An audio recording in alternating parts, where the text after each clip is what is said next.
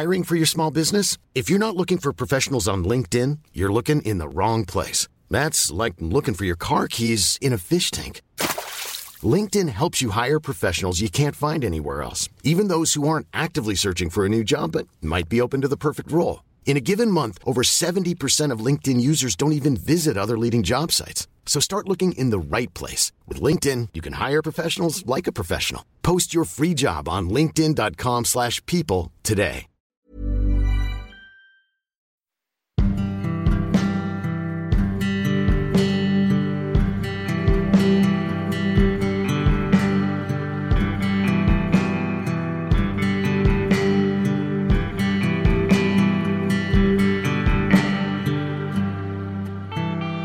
Kittlas du av bra berättelser och undrar vad folk är och gör? Bra, då är du i rätt gäng. Med mig, Elin Olofsson, och min producent Anneli Lanner.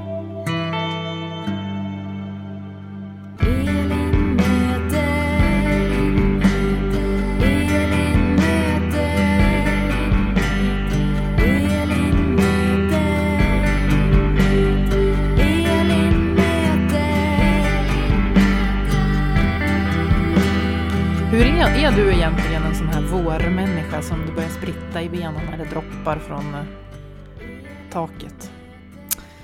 Alltså jag är nog det därför att jag har varit på ganska dåligt humör ganska länge av pandemiskäl och varit väldigt uttråkad. Men så fort det blev lite sol nu och takdropp och lite fågelkvitter hemma hos mig så blev jag på bättre humör. Så ja, jag är nog bara en helt vanlig enkel solskensmänniska.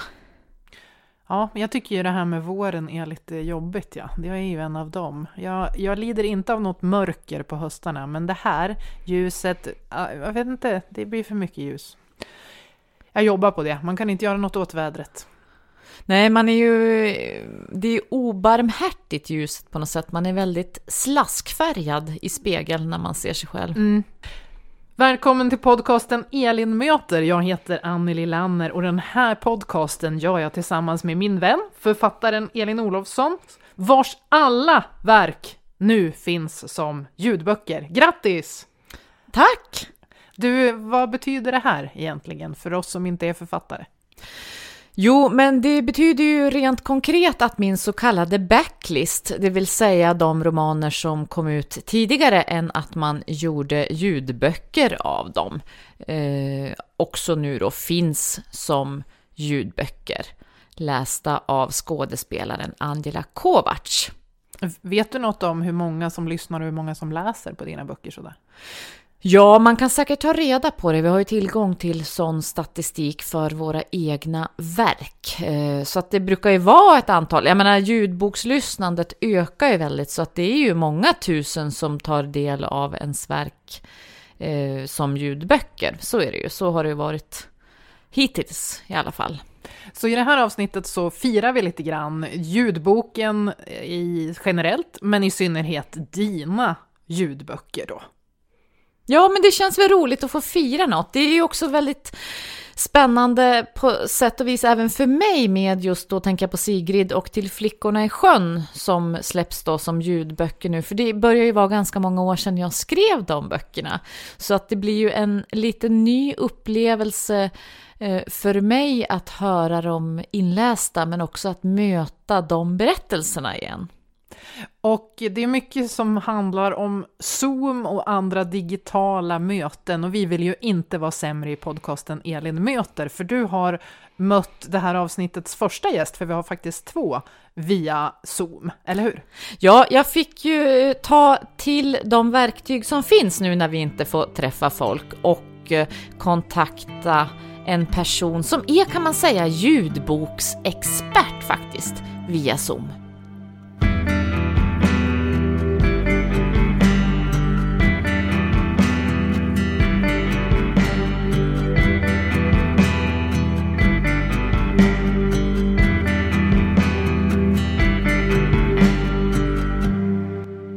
Vi har ju förmånen faktiskt att ha med oss en riktig expert i det här avsnittet från BookBeat. BookBeat som är en ljudbokstjänst med över 200 000 ljud- och e-böcker. Vi har ju nämligen Anna Riklund med oss som är något så tjusigt som Head of Content Curation hos BookBeat. Det vill säga ansvarig för att presentera böcker och välja ut vilka böcker som visas i BookBeat-appen och sådär. Välkommen till podden, Anna. Tack så jättemycket. Vad roligt att få vara här. Du, vilka trender ser ni hos BookBeat just nu? Dels är ju spänning är stort fortfarande på BookBeat. Serier är stort på BookBeat. Serier är stort generellt i ljud. Å andra sidan tycker jag själv att jag ser att det har rört sig lite mer mellan olika genrer nu. Men om jag ska säga någonting som jag tänker verkar vara den genomgående som krävs av en bok för att den ska funka i ljudboksformat, så är det att det ska vara en riktigt stark berättelse. Det måste vara det, oavsett vilken genre det är, så är det själva berättelsen och att den får lyssnarna och läsarna att fastna ordentligt, så verkar vara det som är det gemensamma nämnaren för böcker som funkar riktigt bra i ljud. Jag har ju själv lyssnat på massor av ljudböcker under åren och jag har ju lyssnat på jättemånga romaner förstås. Jag har ju bland annat en av mina favoritromaner genom tiderna är ju Återstoden av dagen, skriven av Kazuo Ishiguro, en Nobelpristagare till och med. Men jag har ju också på senare tid märkt att jag kan varva med faktaböcker också faktiskt. Så det är lite nytt för mig i ljudbokssammanhang att jag även känner att jag kan ta till mig fakta på ett annat sätt. Du som jobbar då med böcker, hur ser din personliga smak ut? Ja, men, jag har jobbat med böcker ganska länge och jag framförallt så är jag en läsande och lyssnande person, så att jag både läser liksom extremt mycket. Så jag hinner igenom ganska stor del av utbudet, eller jag får säga. Men å andra sidan, vi har 200 000 böcker i tjänsten, så att det finns ju så att det räcker ganska många år för lyssning. I alla fall så tänker jag att jag är då kanske inte en spänningslyssnare, utan lite mer av en romanperson så att säga. En sån där romanperson som man pratar ibland om. Men du kanske vet vad jag menar, du läser Ishiguro själv, så då vet du vad jag är. Jag tänker på att du skriver den typen av böcker också. Så att, ja men... Så jag ska säga att jag läser och lyssnar på romaner, men jag både läser och lyssnar ska jag säga. Så att jag är inte enbart en ljudboksperson heller, utan jag läser faktiskt e-böcker i appen också, vilket jag tycker är väldigt härligt och tillgängligt. Ska man läsa väldigt mycket så är det en fördel att ha böckerna med sig hela tiden. Alltså för vi brukar ju ha här i podden Elin möter, så brukar vi ju ha avsnittets moffa. Och där så brukar ju jag och producenten Anneli Lanner turas om att tipsa om bra berättelser som vi har moffat på senare tid. Så jag undrar ju förstås också till dig, Anna, om du har något riktigt bra boktips som du vill dela med dig av? Men det här är ju nästan den svåraste frågan man kan få, tycker jag, som sagt jag läser väldigt mycket. Det finns ju så mycket böcker. Men när jag funderar på det här så har jag en bok som jag verkligen har rekommenderat till väldigt många under senaste året, som jag tänker jag kan rekommendera här också. Det är Aga Nullins novellsamling Jag ser allt du gör. Har du läst den? Nej, jag har inte läst den. Men då är det tips till dig också. Så bra, det är en underbar bok. Det är en novellsamling, men den är något sån här sammanhållande. Och sen så är den inläst av Olof Brethling, som ju är en fantastisk röst. Lite ovanlig i ljudbokssammanhang också. Jag gillar den lite extra mycket för att jag faktiskt både läst den och lyssnat på den. Jag tänker att det är intressant med en bok som blir lite annorlunda när den blir inläst. När jag läste den, pappersbok eller liksom e-boksformat, bokstavsformat, så uppfattade jag den på ett sätt. Men när jag lyssnade på den sen så var det som att det blev lite av en annan bok för mig. Det tycker jag är underbart, att en bok kan liksom få så många olika liv. Så det är tips till dig om inte annat. Det är också tips till de som lyssnar givetvis. Väldigt bra bok. Ja men toppen, och för de som vill testa BookBeat så finns det ju då en kod som man kommer att få i slutet av det här avsnittet av Elin möter. Så det tackar vi förstås vännerna vid BookBeat för. Och vi tackar Anna Riklund för att du ville vara med en liten kort stund här i början av avsnittet. Tack Anna! Tack så mycket!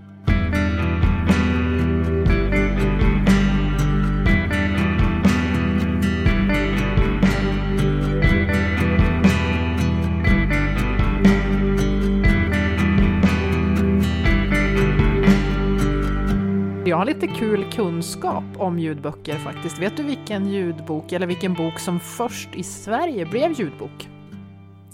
Vad svårt. Nej, jag tänker mig att det finns ju några tidiga inläsningar av Bo Balderssons böcker bland annat har jag sett. Jag tror du är lite rätt här. Talböcker och ljudböcker är ju två skilda saker. Talböcker är ju som mer ett hjälpmedel och ljudböcker är för oss alla. Men den första kommersiella ljudboken, det var Hans Alfredssons Lagens långa näsa. Vet du vilket år det var då? Det var faktiskt 1986. Ja, men då var jag inte helt borta där. För att jag har hört att det finns Bo Baldersson-böckerna. Jag tror att det är Helge Skog som läser, om jag inte missminner mig. I förra avsnittet, då bad ju du nästan om att få välja fiktiv flört själv. Det här avsnittet. Så varsågod. Vem ska du på fiktiv dejt med? Jo, men det finns ju en person som jag ofta återvänder till i litteraturen, och det är ju butlern Stevens. Just i Återstoden av dagen, en av mina då absoluta favoritromaner genom tiderna. En klassiker vid det här laget. Och Stevens är ju oerhört tillknäppt. Och han brottas ju med svåra moraliska ställningstaganden, och det är den här kärleken som liksom bara väller fram inom honom som han under inga omständigheter kan ge uttryck för. Så att jag skulle nog gärna vilja träffa Stevens och försöka på något vis bända upp hela den där bröstkorgen full av alla de här känslorna som Stevens har. Jag tänker mig ju nu att du och Anthony Hopkins ska träffas, för det är ju han som gör Stevens i filmatiseringen av den här romanen. Och det gör han ju så väldigt bra. Ja, och det är ju min vana trogen, höll jag på att säga, eller vana. Det är ju min olycka det här att jag ständigt dras till extremt tråkiga och tillknäppta män. Men inte bara i fiktionen tyvärr. Men jag tänker mig att jag menar, Anthony Hopkins och jag kanske gemensamt kan nå Stevens på något vis. Ja. Jag menar, man ska inte förväxla skådespelaren med rollen. Men det är ju Stevens som jag är lite kär i på något vis. Mm. Jag förstår. Men jag bjuder upp till ett litet butler battle här då. För det finns ju fler butlers som man skulle kunna träffa. Och då, eftersom du ju vet att jag är väldigt förtjust i Downton Abbey, så tror du säkert att det är Carson som jag ska komma dragandes med här. Men han är ju upptagen av Mrs. Hughes, så att jag lämnar honom. Men jag tror att det vore jätteintressant att ta ett snack med Thomas Barrow, Mr. Barrow. Nu, din min nu är chockerad, förvånad. Ja, men det är ju som en väldigt svärt och Sparrow, är det inte det? Ja, han är ju så olycklig, men han är ju snäll innerst inne på något sätt. Och han gör ju så många fel val i sitt liv. Är du säker på att han är snäll innerst inne? Nej, det är jag inte. Fast jag vill tro det. Jag har alltid trott att han är det. Han har mycket att brottas med. Ja, och det gör honom till en intressant figur, tänker jag. Ja, men då blir det här butler battle-läget, och då önskar jag dig och Barrows lycka till. Ja, och detsamma till er då. Det är dig och Stevens. Vi har ju en gäst till i det här avsnittet. Och vi hade stora planer för ert möte. För vi har ju vetat det här om ljudböckerna och vem som skulle läsa in dem, dina, under en period. Men så kom den här pandemin. Och då fick vi ordna lite annorlunda. Ni fick mötas på distans, för vi ville ju ändå väldigt gärna ha med den här gästen just nu. Ja, och förr eller senare så ska ju vi absolut mötas, jag och den här gästen. Jag tänker mig att vi skulle kunna ha otroligt roligt och spännande samtal, hon och jag. För gästen i det här avsnittet av Elin möter, det är ju skådespelaren Angela Kovac. Som har läst in de här nya böckerna. Hur många av dina böcker har hon läst in nu då? 3 faktiskt totalt, för det är ju även hon som läser Krokas. Och ni har haft en hel del samtal under vintern? Det har vi ju haft. Hon är ju väldigt rolig att prata i telefon med. Hon är ju oerhört ambitiös och noggrann och vill veta hur saker ska uttalas och hur jag har tänkt som författare och sådär. Och vi har fått hjälp av Poddverandan och Håkan Lundqvist att göra den här inspelningen. Och det är bra ljud nästan hela tiden. Vi ber om ursäkt för att det ibland kanske är lite telefonljud som kommer med där. Men det ska nog vara en alltigenom oftast en trevlig ljudupplevelse att lyssna på. Elin möter Angela Kovac.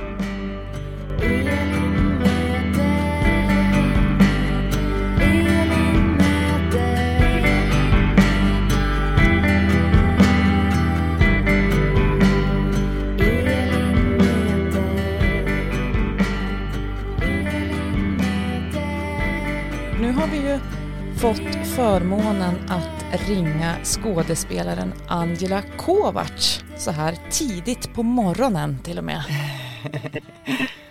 Välkommen till podden Elin möter Angela. Tack så mycket Elin. Det är roligt att få vara här även om det är på distans. Du, vi har ju sett dig i en massa saker de senaste åren, bland annat i Netflix-succén Kärlek och Anarki, och vi har sett dig i Gåsmamman och i Morden i Sandhamn och en massa andra saker också, även på scenen. Mm. Och jag tänkte höra lite grann med dig till att börja med, hur blev du skådespelare egentligen? Det där är en väldigt intressant fråga, därför att den svaret förändras med åldern, har jag märkt. Alltså antingen är det att jag tappar minnet och inte kommer ihåg så jag måste hitta på någon anledning, eller så är det bara det att livet liksom tar med en på resor som gör att man får skiftar perspektiv på något sätt. Men jag tror väl att i efterhand så här så kan jag väl tycka att det blev ett slags ett rum att få vara med hela sig själv i. Att det var inga strikta ramar inom teatern, utan det var mer en fri plats liksom, där man fick vara med hela sig själv. Vad gjorde du för roller i början då? Den allra första rollen jag gjorde var som en flaska. Jag hade en replik och det var pjäsen Alice i underlandet, satte vi upp på skolan, på gymnasiet. Och då var min replik löd drick mig.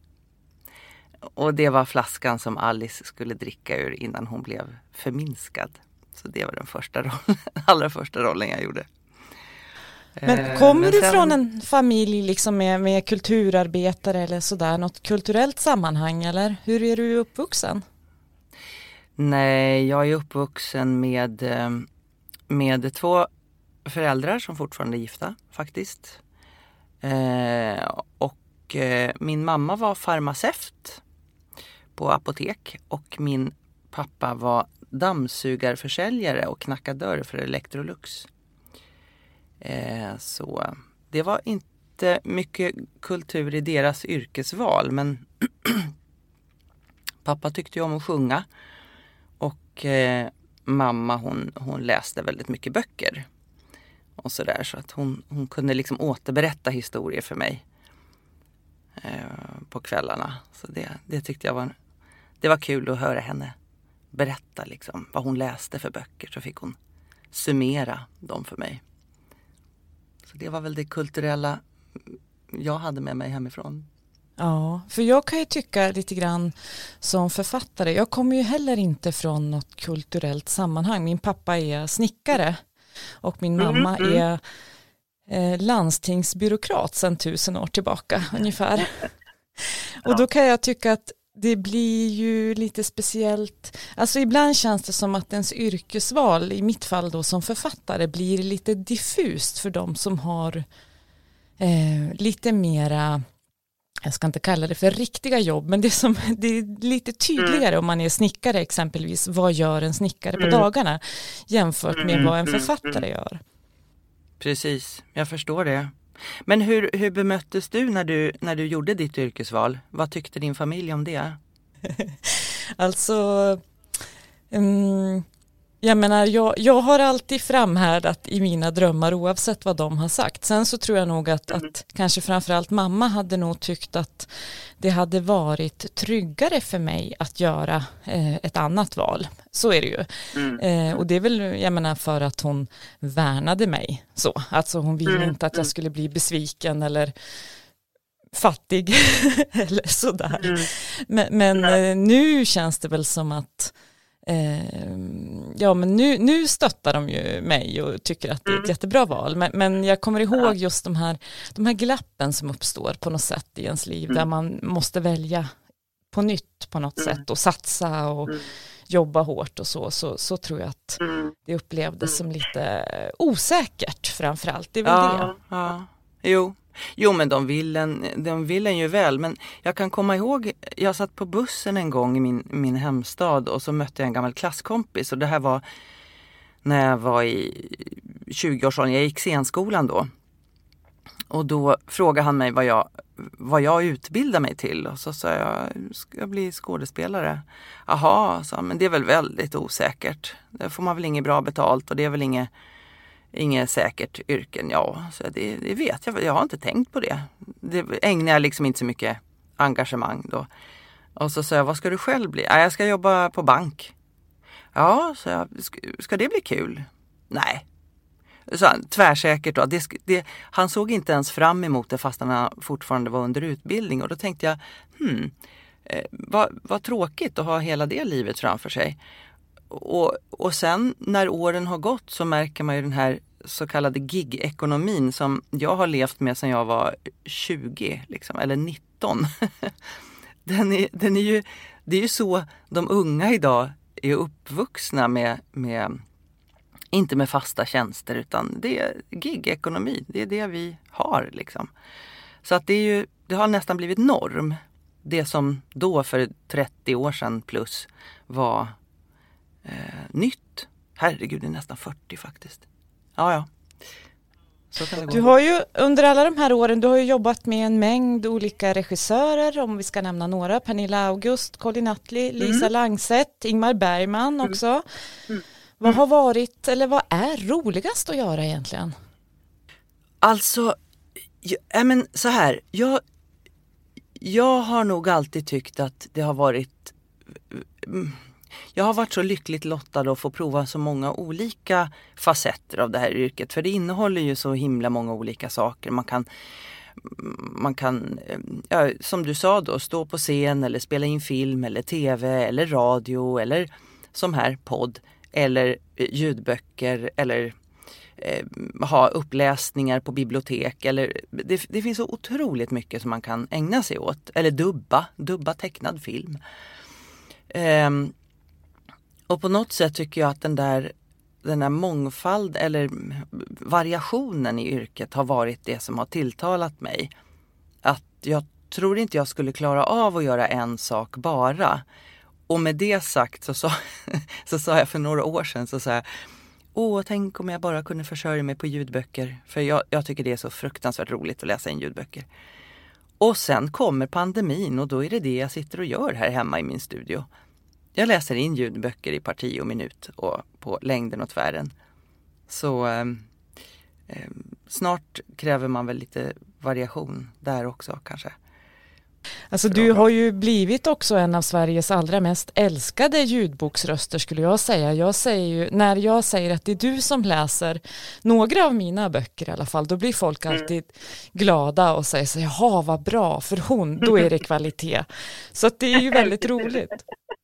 Och jag vet ju också att du är väldigt ambitiös. Vi har ju pratat på telefon när du läste in, då tänker jag på Sigrid och till Flickorna i sjön nu senast. Och du tar reda på uttal och hur saker ska vara och hur man har tänkt sig som författare och sådär. Så det gör ju också att jag som författare känner mig väldigt trygg på något sätt att man lämnar över verket eller texten till dig och så förädlar du den. Ja, vad bra, vad fint att det känns så. Det vore ju fruktansvärt annars. Men jag tänker det är ju också för dig, jag tänker när du ger ut en bok måste ju vara, du ska lämna din lilla bebis och så ska den gå i tryck och du har ingen aning om hur den blir mottagen av de som sitter och läser. Det är ju ett risk, mottagande för dig. Och så tänker jag att den övergången vill man ju göra. Jag vill ju liksom måna, jag vet ju hur, jag kan förstå hur det känns. Jag kan sätta mig in i den situationen och lämna ifrån sig någonting och sen inte få ha liksom kollen. Så att jag vill ju göra det så bra som möjligt, för att du har ju tänkt saker som jag inte kan räkna ut, och sen i slutändan så blir det ju ändå såklart, ja men här tror jag nog man får lägga det på det här viset, alltså i när man ska läsa in den som ljudbok, men samtidigt vill jag ju höra alla dina tankar kring det, om det är någonting man undrar, så att man gör det så nära originalet som möjligt, tänker jag. För det är ju inte som att göra en film. Om någon regissör skulle komma och göra en film av din bok, då skulle det vara mycket större frihet. Då får man liksom, kan jag tänka mig, man har en större frihet att skriva om och välja ut vissa stycken men ta bort andra. Men det här ska ju vara så nära, när man gör en ljudbok ska det vara så nära originalet som möjligt. Och lämna plats för åhöraren och få sina bilder. Så att det är liksom en balans mellan mottagaren och den som har skrivit boken, så att säga. Så jag sitter liksom mitt emellan på något sätt. Vad är det som är givande eller roligast för dig då att läsa in ljudböcker? Ja, men det är när den är välskriven. Som dina böcker var ju väldigt, väldigt roliga att läsa in, måste jag säga. Nu låter det lite så här som att jag som att jag, vad heter det? Vad är det för ord jag söker? Fjäskar. Vi låter så väldigt vänliga och insmickrande mot varandra. Ja, precis. Men det är faktiskt sant. Det är verkligen sant att du hade ett sånt eget språk som, ja men alltså, jag tror så här. Om jag som inläsare känner att det har betydelse att jag är här och närvarande och står mitt i din berättelse när jag läser, då känns det väldigt, väldigt roligt att liksom försätta sig i den koncentrationen och försöka vara i mitten av din berättelse när jag läser in. Till skillnad från en bok som kanske inte är så välskriven, när man nästan my mind is drifting när man, samtidigt som man läser, att det är svårt att koncentrera sig därför att det inte är så välskrivet. Så välskrivna böcker är ju mycket, mycket lättare att läsa in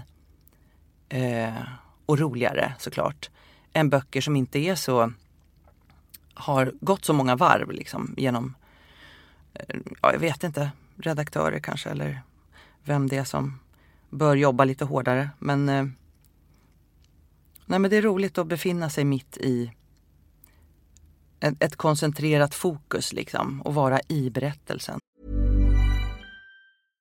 Hiring for your small business? If you're not looking for professionals on LinkedIn, you're looking in the wrong place. That's like looking for your car keys in a fish tank. LinkedIn helps you hire professionals you can't find anywhere else, even those who aren't actively searching for a new job but might be open to the perfect role. In a given month, over 70% of LinkedIn users don't even visit other leading job sites. So start looking in the right place. With LinkedIn, you can hire professionals like a professional. Post your free job on linkedin.com/people today. Hey, I'm Ryan Reynolds. Recently, I asked Mint Mobile's legal team if big wireless companies are allowed to raise prices due to inflation. They said yes. And then when I asked if raising prices technically violates those onerous 2-year contracts, they said, what the f*** are you talking about, you insane Hollywood ass So to recap, we're cutting the price of Mint Unlimited from $30 a month to just $15 a month. Give it a try at mintmobile.com/switch. $45 up front for 3 months plus taxes and fees. Promo rate for new customers for limited time. Unlimited more than 40 gigabytes per month. Slows full terms at mintmobile.com. Det blir ju också, jag lyssnar ju på en hel del ljudböcker som jag inte har skrivit själv, andras böcker. Och det blir ju väldigt, man förknippar ju väldigt intimt sen din röst med en viss berättelse. Jag har ju till exempel nyligen lyssnat på ett brittiskt kriminaldrama av Ellie Griffiths, Flickan under jorden, som det är du som läser på svenska.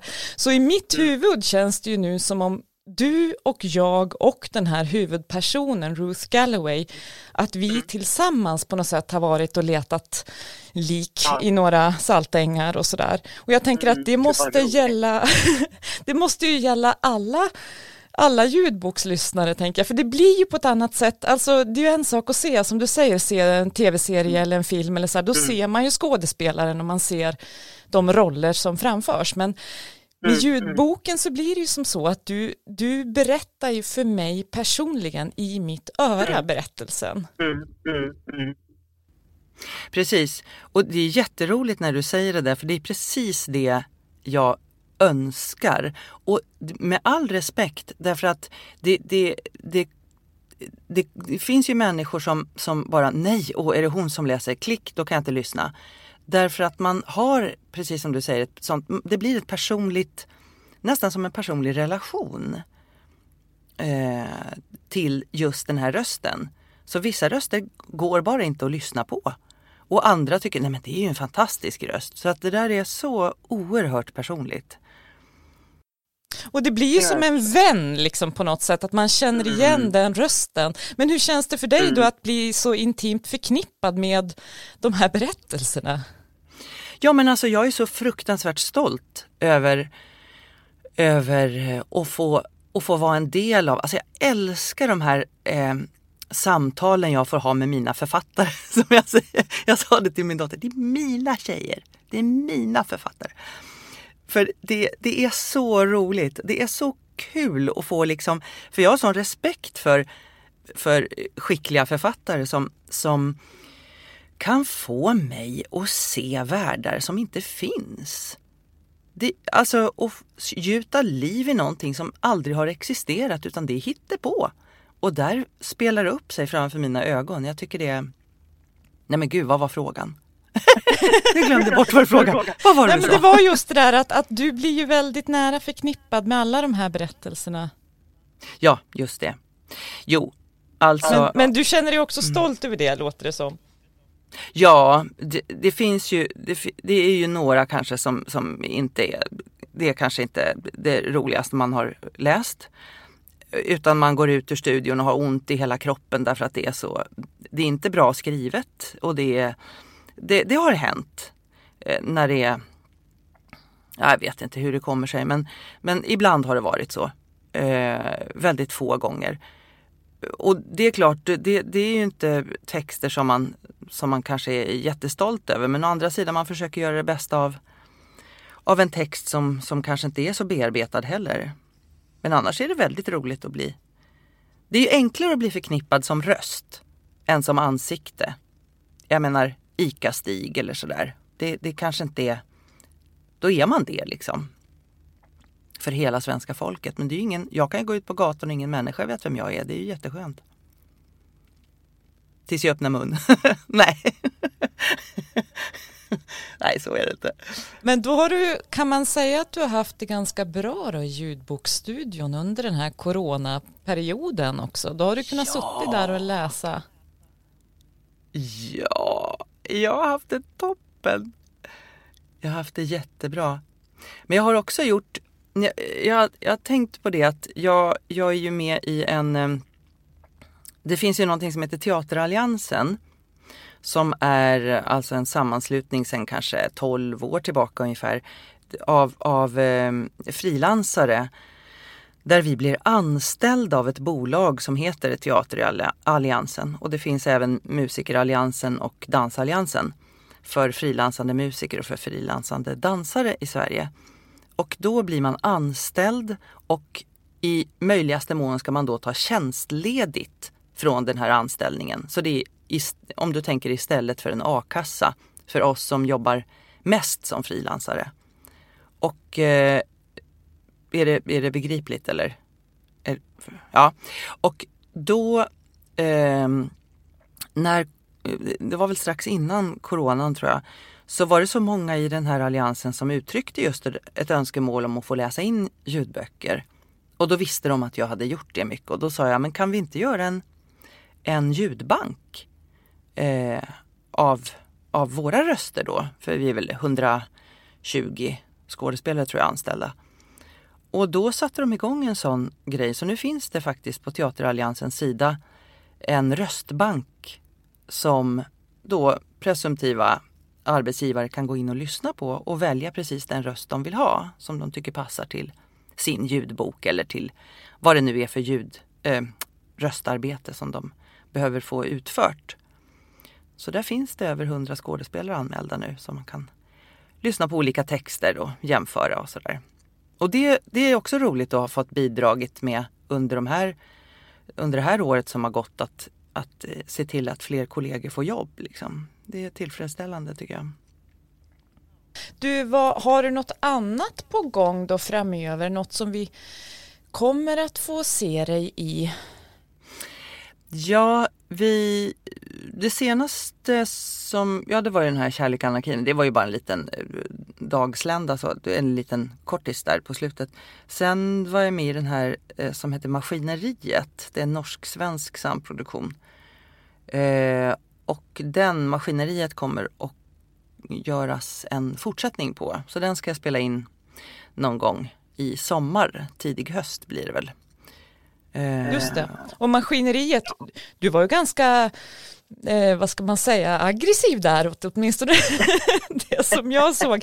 Maskineriet finns ju att se på Viaplay. Ja, precis.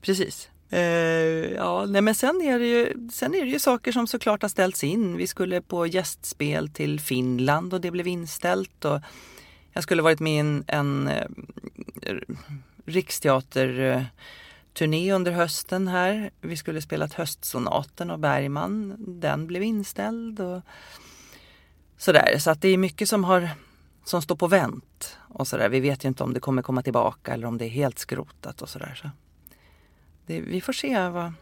Vi får väl se hur det blir här nu med vaccinationer och vart vi är på väg alla, hela kollektivet. Ja. Men vi får väl helt enkelt hålla utkik efter dig. Och så får vi lyssna på alla ljudböckerna under tiden.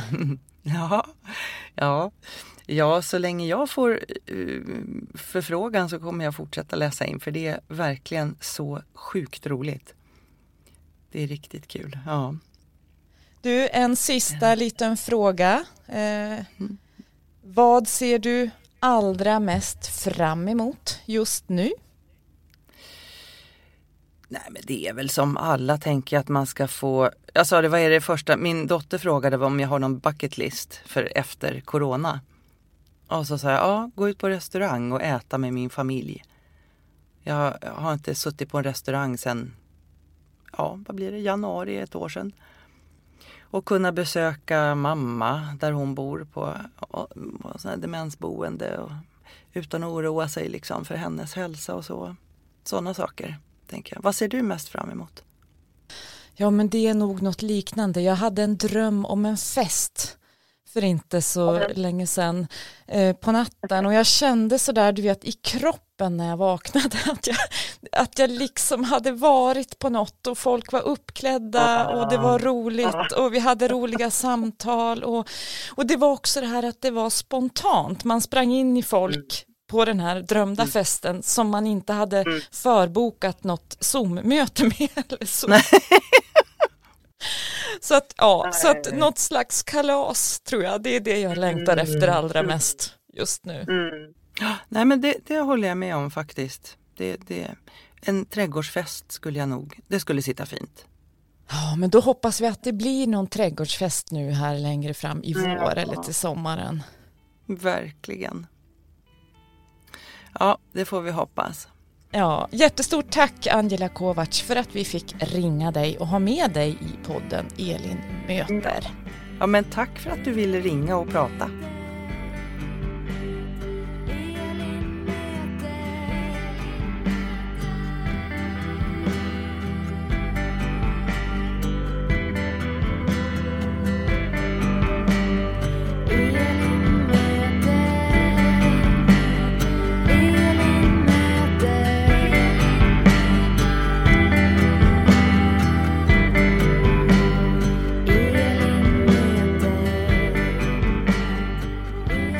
Ja, och där hörde vi Angela Kovac. Hon läser ju då massor av olika ljudböcker. Och vi har ju faktiskt, eftersom vi har en samarbetspartner för det här avsnittet av podden, ett fint erbjudande till de som vill testa just BookBeat, ljudbokstjänsten med både då ljudböcker och e-böcker. Det är ju nämligen så att de som går in på bookbeat.se och som är nya BookBeat-användare, de kan knappa in koden ELINMOTER som ett ord och därmed få 1 månads gratis lyssning med så många böcker som du vill och hinner med på den här månaden. Så koden är alltså ELINMOTER som ett ord. Och där kan man alltså hitta 5 böcker av Elin Olofsson. 3 stycken lästa av det här avsnittets gäst. Precis. Mm. Har du lyssnat på, känner du kommissarie Alan Banks? Ja, från tv tror jag. Men han finns också som ljudbok i BookBeats tjänst. Peter Robinsons, jag tror den börjar närma sig 30 böcker om kommissarie Alan Banks. Och där är det oftast Thomas Bolme som läser. Och de där figurerna är för mig ständigt sammankopplade. Men det är också en deckarupplevelse om man längtar till England lite grann också. Och du, om man inte lyssnar på ljudböcker, då går det fortfarande att köpa Herravälde på bokrean. Och en annan av poddens vänner, 2021 års första gäst, Tim Sparv, han har ju en bokklubb och nästa bok han ska läsa med sina följare, den heter Landet som äter sig självt, att leva med Brexit av Charlotta Buxton. Och den ser jag också jättemycket fram emot att läsa. Ja, och vi har ju lite andra också av tidigare gäster och poddens vänner och husmusiker och allting som är ute och syns och hörs i sociala medier. Ellen Sundberg som har gjort intromusiken, hon släpper då sitt nya album den 7 maj har vi fått reda på. Då är det de här Bodil Malmsten-tolkningarna som kommer som album. Det har dessutom släppts en låt till från albumet, en singel, precis. Och sen så har vi ju även lite nyheter om en tidigare gäst från i fjol, Lennart Jäkel. Han kommer att vara med i en handelsresandes död för Teater Västernorrland och den har premiär till hösten. Tror du att vi kan åka till Västernorrland och se den pjäsen? Låt oss hoppas. Alltså den senaste gången jag var på någonting med riktigt stor publik, det var faktiskt när vi bandade det där samtalet, jag och Lennart Jäkel i Hissmofors. Det är över 1 år sedan. Ja. Vi håller tummarna. Tack till dig som har lyssnat på det här poddavsnittet. Dela och sprid gärna om du gillar det du hör. Och tvätta händerna så hörs vi snart igen. Man kan väl säga det också att man får ju jättegärna då dela våra avsnitt i sociala medier. Man kan använda sig av hashtaggen Elinmöter. Och man får också mejla till oss. Och då är det alltså samma första del som i den här BookBeat-koden. Då mejlar man på elinmoter@elinolofsson.com. Hej då! Ja, hej då!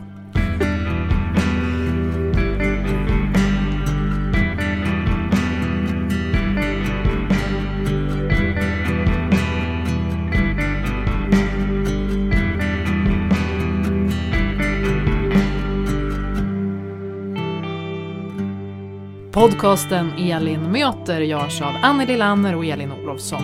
Musiken har specialskrivits av Ellen Sundberg som också framför den.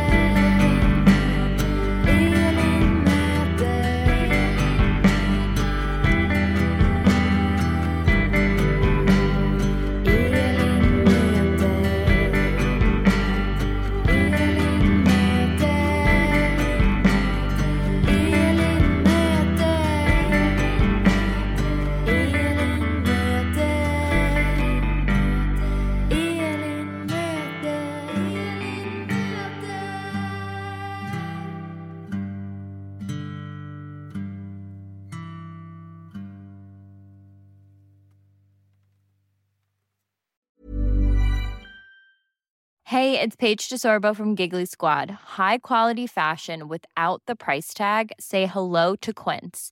I'm snagging high-end essentials like cozy cashmere sweaters, sleek leather jackets, fine jewelry, and so much more. With Quince being 50 to 80% less than similar brands. And they partner with factories that prioritize safe, ethical, and responsible manufacturing. I love that. Luxury quality within reach. Go to quince.com/style to get free shipping and 365-day returns on your next order. Quince.com/style.